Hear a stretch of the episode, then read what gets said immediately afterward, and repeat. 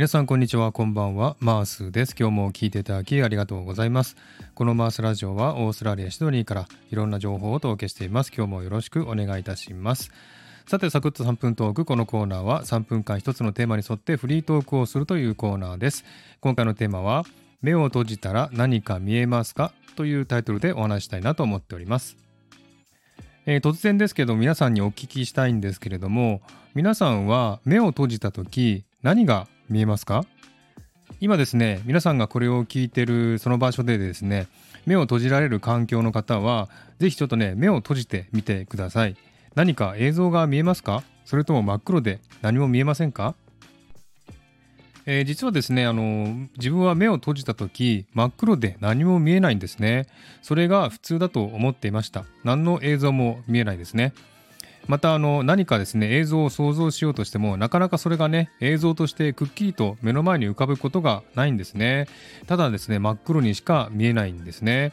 多分映像をイメージするのが苦手なのかもしれないですね。ですので思ったのですが催眠術などねかけるときにですね何々を想像してくださいって言われますけれどもねでも多分自分が催眠術をかけられたとしたら目をつぶってもですねはっきりとその映像をですね想像できないと思うんですね。まだですね催眠術かけられたことはないんですけれども自分は多分あの催眠術のかかりにくい性質なんではないかなっていうふうに思いました。でなぜですねこんな話をしたかというと、えー、配信者さんでですね翔歌さんっていう方がいらっしゃるんですけどもその方の配信で、えー、目をつぶると必ず映像が浮かぶ。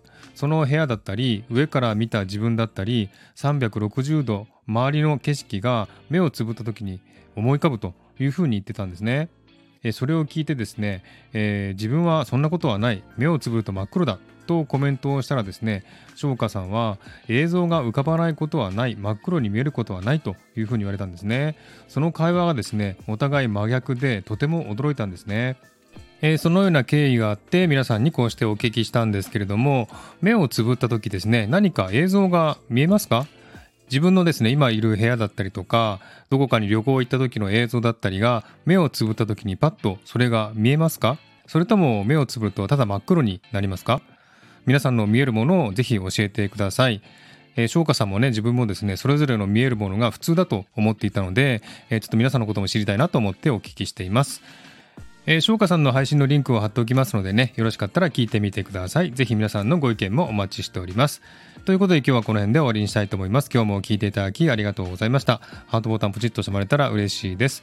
ではまた次回お会いしましょう。バイバイ。